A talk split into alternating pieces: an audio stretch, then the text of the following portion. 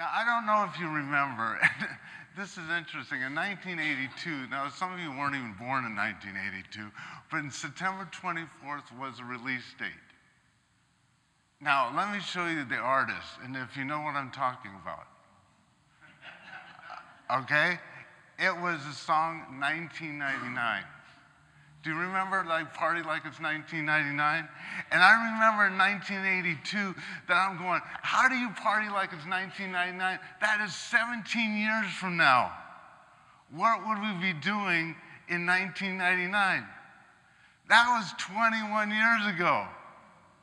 And it just shows you how much we have aged, how much we have changed. And the reason I'm doing this and talking about 1982, because that was a profound year of my life. In 1982 was a year that I felt called to the ministry. And I remember in the beginning of 1983, the New Year Eve in 1983, I made it a prayer. I begged God. Then I said, I don't want any disabilities. I want to be healed from my life. I don't want to take my tremors with me anymore. I'm tired of it. I've had them since I was 7 years old, and so therefore this is long enough. And so I prayed and I made a resolution that this year in 1983 that the doctors will find something that will cure me from it. Because I did not think there's any way in the world that I could go into ministry with disabilities. Have you ever seen a pastor, with the exception of me, that has tremors or a learning disability or speech impediment? You don't see this.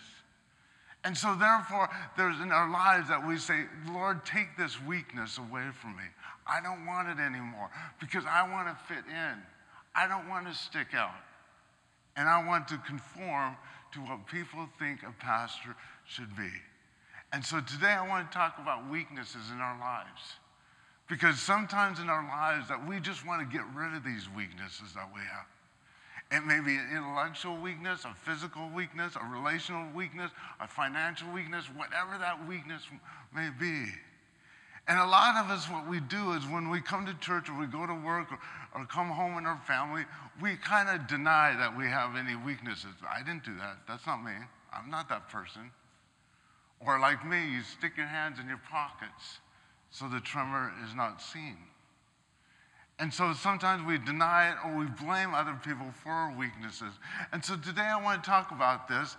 And it's interesting because when I committed myself to ministry, I believe the Lord called me to the ministry, but the Lord called me to use my weaknesses within my ministry, which I thought was fascinating. Why would you want to use weaknesses? Because all the pastors I've seen, man, they were fantastic. Fred Price, you remember him? Fred Price had his own church here called the Faith Dome. And I used to watch Fred Price, and I used to be amazed on how he spoke. And so not that I could be an incredible black preacher, but he didn't have what I have. And so, but God has tendency to say, my ways are greater than your ways. My ways are higher than your ways. And so, therefore, I believe that God said, you know what? I've called you to the ministry. I've called you in to live this incredible life, but I'm going to use your weaknesses as well. And so I just go, wow. Because, therefore, the dependency on God always has to be there. Not the dependency on self. Like, I'm good at this. Where the ego controls it, but God controls it. Let me give you the definition of weaknesses, because sometimes we think weakness is, I overeat or like chocolate or anything. That's not what weakness is. But weakness is a limitation of your life that you either inherited or you cannot change. So I did not go, before I came down to earth, I did not choose, let me have that body. Let me have those looks. Let me have this. Let me have these parents. There's a lot of things in life that we didn't choose. I mean, if I had a choice, Rockefeller, yeah, I want that, my parents. You know, that's not going to happen. And so we have this, so sometimes we're predispositioned for depression where a lot of us struggle with depression. It doesn't matter how much you depend on the Holy Spirit of the Lord, that you always will battle on depression or worrying. Some of us, when we became Christians, we think the worrying's going to stop. We still worry. We still get stressed out. Or we surrender our temper to the Lord, and sometimes, man, that's one thing that you struggle with day in and day out is your temper. And you're just going to control it, and don't lose it. And so he says, I have a plan even for your weakness as well. 1 Corinthians, and I love Apostle Paul because he's very authentic with his teaching and his writing. He says this, God purposely, okay, he made a choice, chose what the world considers nonsense in order to put wise men to shame, and what the world considers weak in order to put powerful men to shame. You know you don't look as good as your resume, right? You're not as good as your resume. I'm not as good as my resume. Because when I put my resume together 22 years ago, I go, dang, dude, I look good. I'm not my resume. And so there's weaknesses in my life. So how do we deal with these limitations? How do we deal with these limitations in 2020? There are three steps that I've learned back in 1982, and I still have to continue to learn. Is first, I've got to admit that I have weaknesses.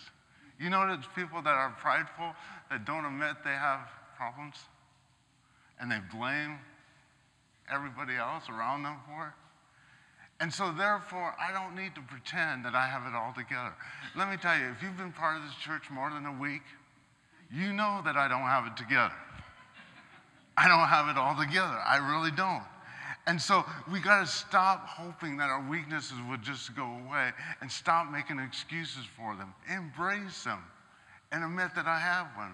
And here's another one, the attitude of gratitude. Ever heard that? That's my New Year's resolution. I'm going to be more attitude of gratitude.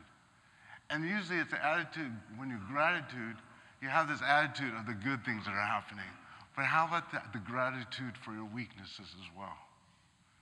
Thank you, Lord. Okay, I have a tremor, but at least they move. I'm not paralyzed, you know? At least I'm not in extreme pain. I'm in pain, but not extreme pain. And so therefore, I'm grateful about my weakness. Paul says this, I cheerfully made up my mind. Remember, Paul also said the transformation begins by the renewing of your mind. So when you cheerfully made up your mind to be proud of my weaknesses, because that means a deeper experience of the power of Christ in my life when I have weaknesses. That's another point that I'm learning. It guarantees God's power because I'm depending on him. There's ways in the world that I have to literally pray every day, oh, please, Lord, don't make this tremor a fool out of me today. And there has to be a dependency. I'll put the scripture up here if you can show it up on the screen because I don't have it. God says, I am with you. That's all you need. My power shows up best in weak people. And so therefore, there's a manifestation of the Holy Spirit when you embrace your weaknesses, that he can use these weaknesses. Then Paul says, for when I am weak, then I am strong. The less I have, the more dependent I am of him. This is where when I sit here every Sunday, not every Sunday, but most Sundays, and I pray, Lord, let me make some sense. Let me make some sense. And then I have to pray. I literally have to pray every Sunday, fill me with your Holy Spirit now. Fill it now. And there's a feeling that I get, oh, the Holy Spirit's there. Because if the Holy Spirit is not in me when I'm standing up here, oh, it's a joke. It really is. It's a big joke. And there's times that I'll stand here and I don't have the feeling of the Holy Spirit, but I have to take steps of faith and go, okay, I got 5 steps. The Holy Spirit better kick in. And I go, oh, he's not kicking in yet. He's not kicking in yet. And then I go, good morning, and then he kicks in. And so sometimes we want to sit on our spiritual butt and have the Holy Spirit kick in. He ain't kicking in until you move. That's what's going to happen. You've got to take steps of faith. And this is important. The second one, it causes me to value others. Let's look at the scripture because I don't have it. It caused me to, oh, it prevents arrogance. Let's go on that one. The prevents arrogance is powerful because weaknesses we embrace our humility through our weaknesses. There's no way. Yeah, you try acting cocky when you can't hold a mug. It ain't gonna work. You know, oh yeah, I did that on purpose. That's not cool. It does. Your weaknesses prevents major arrogance. I think there's a scripture up there too. To keep me from becoming conceited because of these surpassing great revelation, there was given to me a thorn in my flesh. This is Apostle Paul said this. And so the Apostle Paul, he was the most arrogant person on the planet when he was formerly known as Saul, because he was a big religious person. I mean, the pride problems. He was the best of the best. And so therefore, he said the thorn in the flesh, which nobody knows what the thorn in the flesh. A lot of people say that was a wife. We don't know. I'm kidding. But for me, you know, I love it when the guys laugh and the women go, well, what the heck are you laughing at? You're a big thorn too. But it's interesting, the Apostle Paul doesn't talk about what the thorn was. For me, it's a tremor. It's a learning disability. It also caused me to value others. This is where all of us don't get all the pieces to the puzzle. We need one another. It's interesting for me, one of the big things for pastors is when they do communion, when they hold these dishes up like this and they go, this is the body that died for you, you know, this is the blood that represents. It's cool how they do this. I can't do that. I have to sit there and wait for somebody to give me my communion because I can't handle it. I have to put this on my lap. I have to psychologically calm myself down so somebody can do this, and then I have a line, then I have to go, okay, try to get it. But it's a dependence on others. It's, you're using your gifts that I don't have to help me with communion. And the same thing, this is important how it causes us to value one another. It also gives you a ministry, because your greatest ministry, I believe, is your greatest is your greatest weaknesses. You know, we don't connect through our successes. We connect through our brokenness. We connect through grief. I did a funeral a few weeks ago, and somebody asked me at the funeral, hey, do you do a lot of weddings? And I said, yes, and but I do a lot of funerals. He goes, which one do you prefer? I go, funerals. I prefer funerals, because funerals are more authentic. People are more real during funerals than weddings, because it's all on, you know, stuff like this. I enjoy weddings, but man, you emotionally connect with everybody during funeral because grief connects us together. And so therefore, your deepest hurts can become your greatest ministry. The next point I want to share is be willing to share about your weaknesses. You must be open about it and not defend about it. Now, let me show you this clip. And if you don't know this clip, it's because you're under 55, okay? But it's just the beginning of a show, and it kind of hints around the show, if you remember this. Show the clip.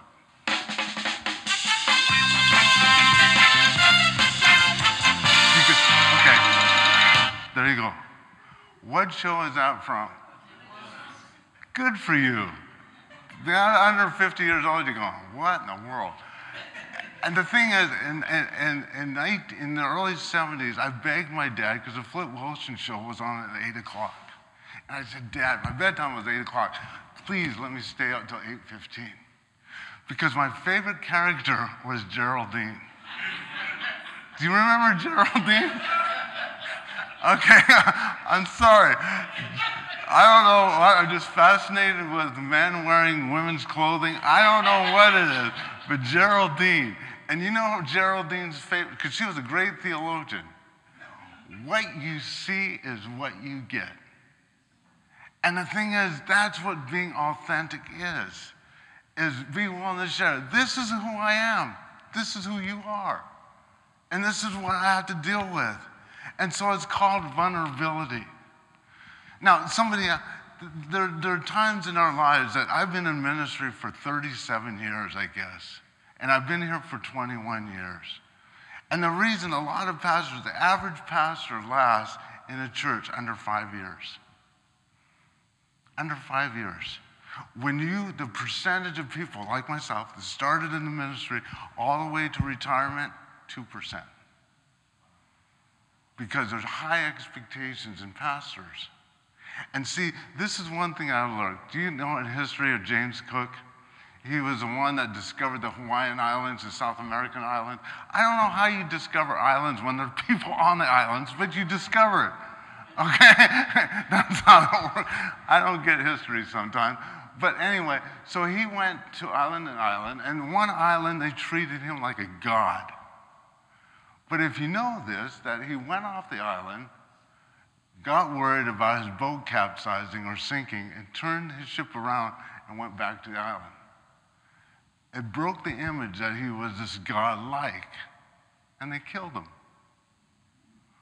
Because what happens when you put people on these huge pedestals of perfection, that it's going to break it.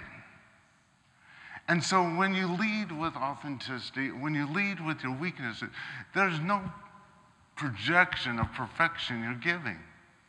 What you see is what you get. And so therefore, you will see how your longevity at work, within marriages, with anything, is being real and being honest with yourselves. The next one is emotional healthy. It takes a lot of effort for me to project perfection. Have you noticed that?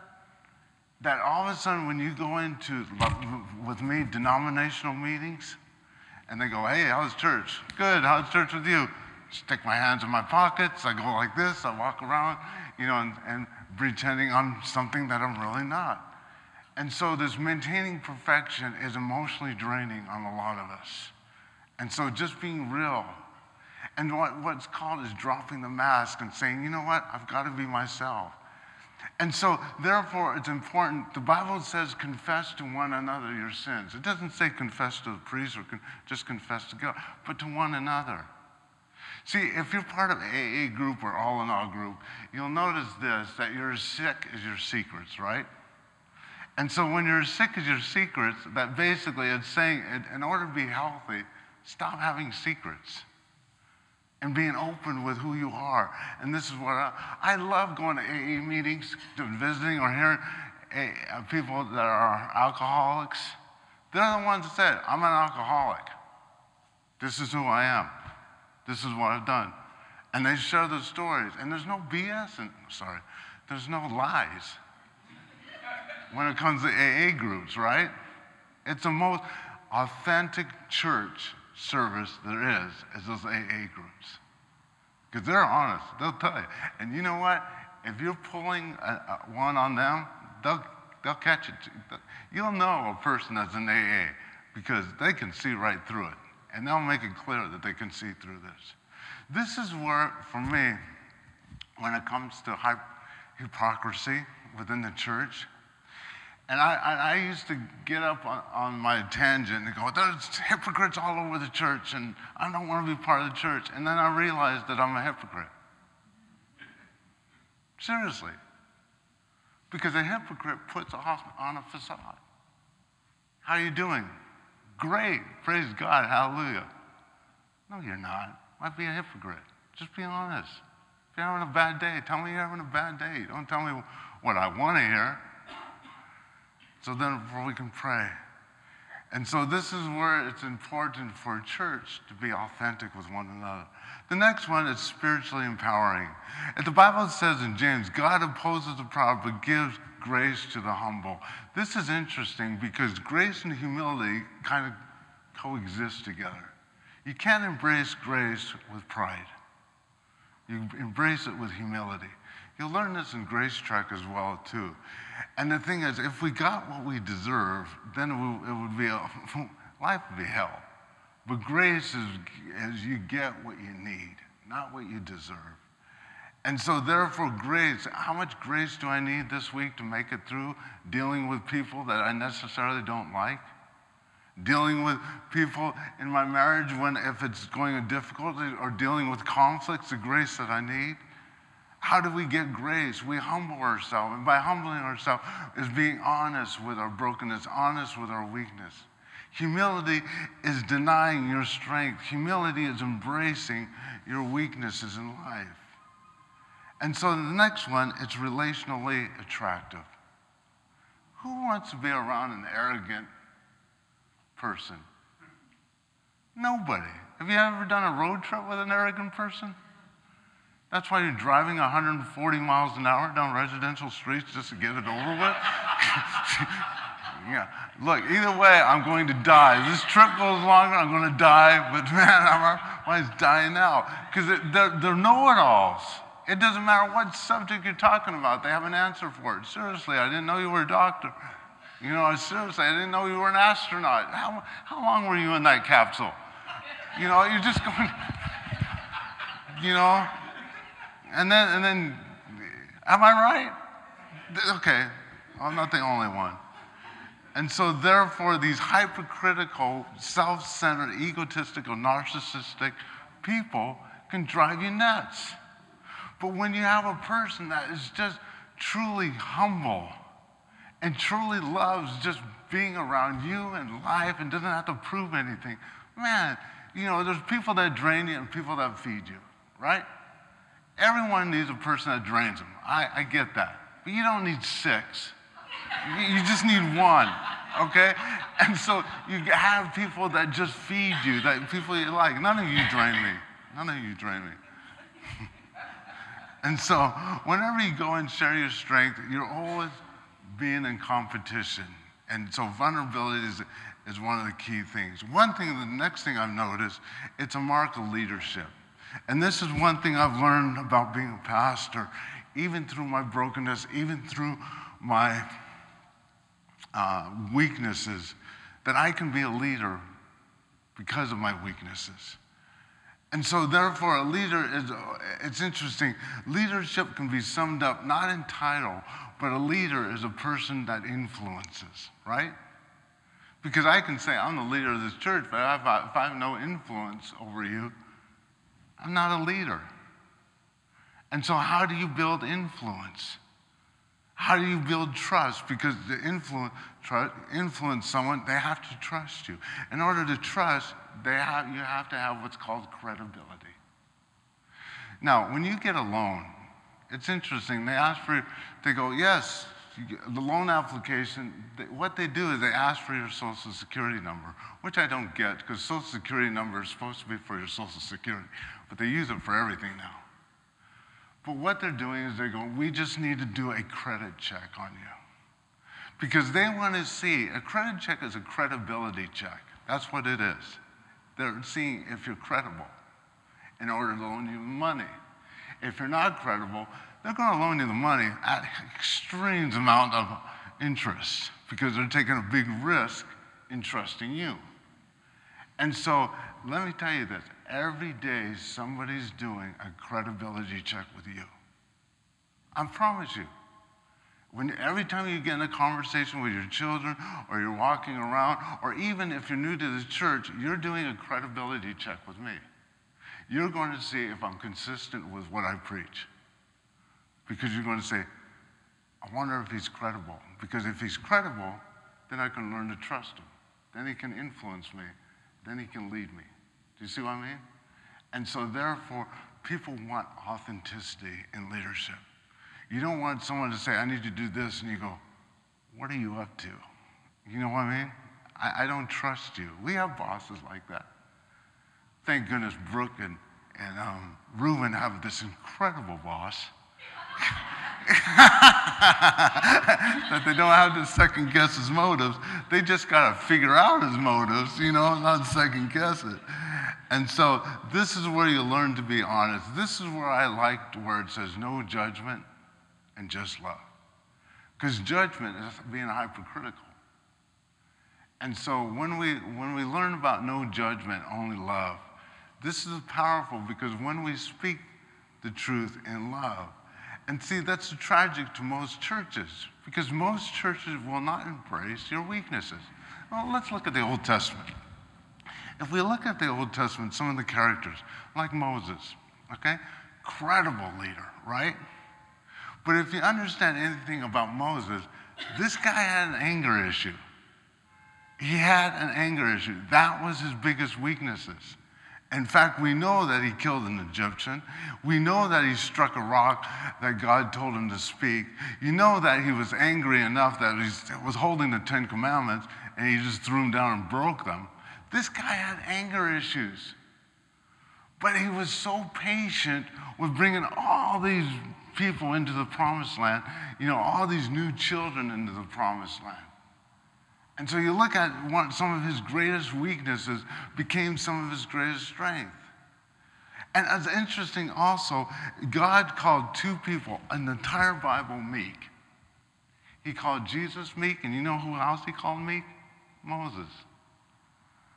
Talking about taking your greatest weaknesses and making it into your greatest strength. Do you remember King David? Mr. Purity? Okay, King David, think about this. A man after God's own heart. That's what it was. And you look at King David and you go, seriously? This guy was an adulteress? This guy had this husband who loved his wife killed? But yet his greatest weakness became one of his greatest strengths? And so you look at this, and so David's greatest area of failure turned into being one of his biggest strengths of his life. But God just turned it around. Abraham. Abraham is known as the father of faith. Study Abraham. This dude did not have any faith.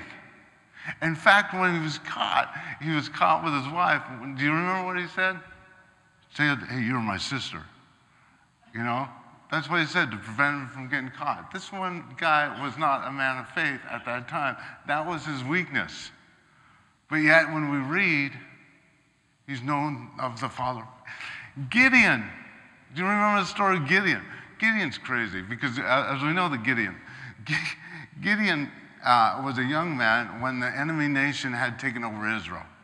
There was 135,000 troops occupying Israel. So God went to the smallest tribe of the 12 tribes of Israel, found the poorest family, and picked the youngest kid in the family. And then he says this, you're going to be deliverer and the mighty man of valor. Where was he? He was hiding in a cave. Okay? He was hiding. And God said, you're going to be a man of valor. He had no courage. But yet, God took his greatest weakness and made it into his greatest strength. Look at Peter. If there was hashtags back in those days, this would be it. Because if he had his own Facebook, God said, you are my rock, right? I mean, rock. This is what he calls Peter. And this is where Peter, hashtag impulsive, hashtag foot in the mouth, hashtag do something impulsively, hashtag later regret it, hashtag I'll never deny you. Aren't I right? Okay, this is the most unstable person on the planet, but yet God said, this is my rock, which I'm going to build my church. I'm the most unstable person. The last one is the best because I always make fun of my godson because self-esteem is totally overrated. But if you look at Jacob in the Bible, Jacob's interesting because Jacob was known as a deceiver, a manipulator. He would start things and then leave them, and he would take off. You know people like that? Stir things up and then leave. Stir things up and leave. And so therefore he had this dream that he was wrestling with God. And he said to God, I want you to bless me. I need you to bless me. And God said, okay, I'll bless you. Then he grabs a thigh and pulls his hip right out of his socket. You know that the biggest muscle, the biggest strength you have in your body is your thigh muscle? And God goes, pulls it right out. Okay, I'm going to bless you. And all of a sudden, he's going, oh, shoot. I'm blessed, but I'm walking with a total limp. And the limp ain't going away. And this is why I think that God pulled his muscle. God wanted him to be a constant reminder. God wanted him to have a constant reminder that he had to depend on him. And the thing is, I look at this in 1982 and I go, that makes sense. That makes complete sense in my life. But it's interesting, when he changed his name to Israel, it means Prince of God. not schemer, not manipulator. Now he's known as the Prince of God. And so you look at this, God has a track record of taking people's weaknesses and make them into strengths, but you and I keep hiding our weaknesses. So how in the world can God do this incredible miracle? Even Jesus says this, although he died on the cross in weakness, Jesus now lives in the mighty power of God. We too are weak, but we live in him and have God's mighty power.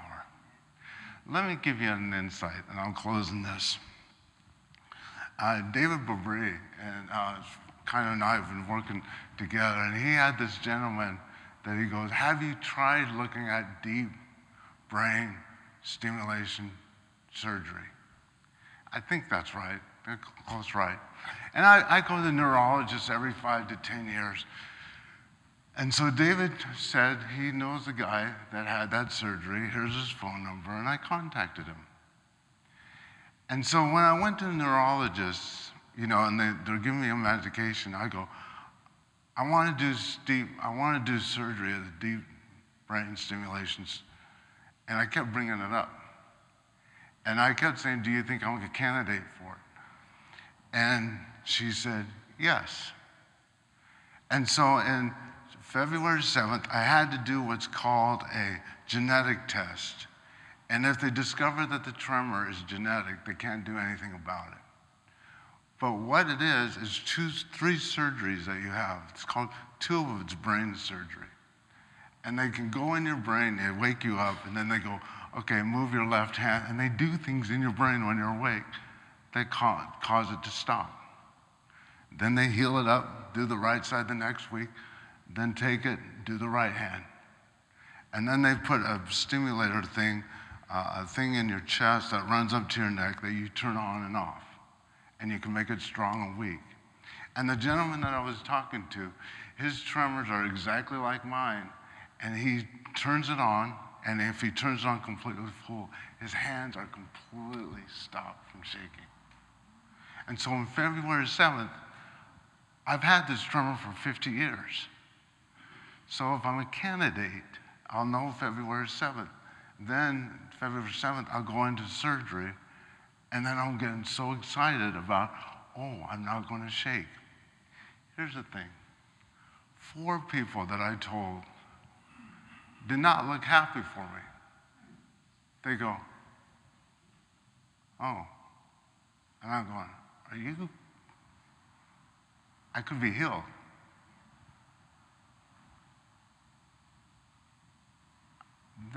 They're saying, I don't want you to change. Because your ego could kick in so hard. And I think about that, and I go, wow. And so therefore, I begin to pray this, Lord, if this pulls away from you, if my dependency pulls away from you, then don't make me a candidate. Because my relationship with you is far more deeper and important than fixing this. Do you see what I mean?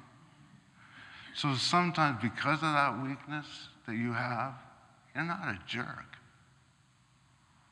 You're not a jerk. But this tremor has kept me humble. So if it's healed, these 4 people that love me to death are worried about that. I can't guarantee it. But so I want to encourage you today is embrace your weakness. Embrace it. Be what God has called you to be. He can use these weaknesses and work, make them in incredible ways. And if the Lord provides a healing for me next year, which I've never been this close before in my life, then I just pray that I could remain who I am and continue to be who I am. That's my prayer. But also my prayer, Lord, if this makes me arrogant, let me be like Moses. Let me be like Jacob. Let me be like David. Continue to use my weaknesses and make them into strength.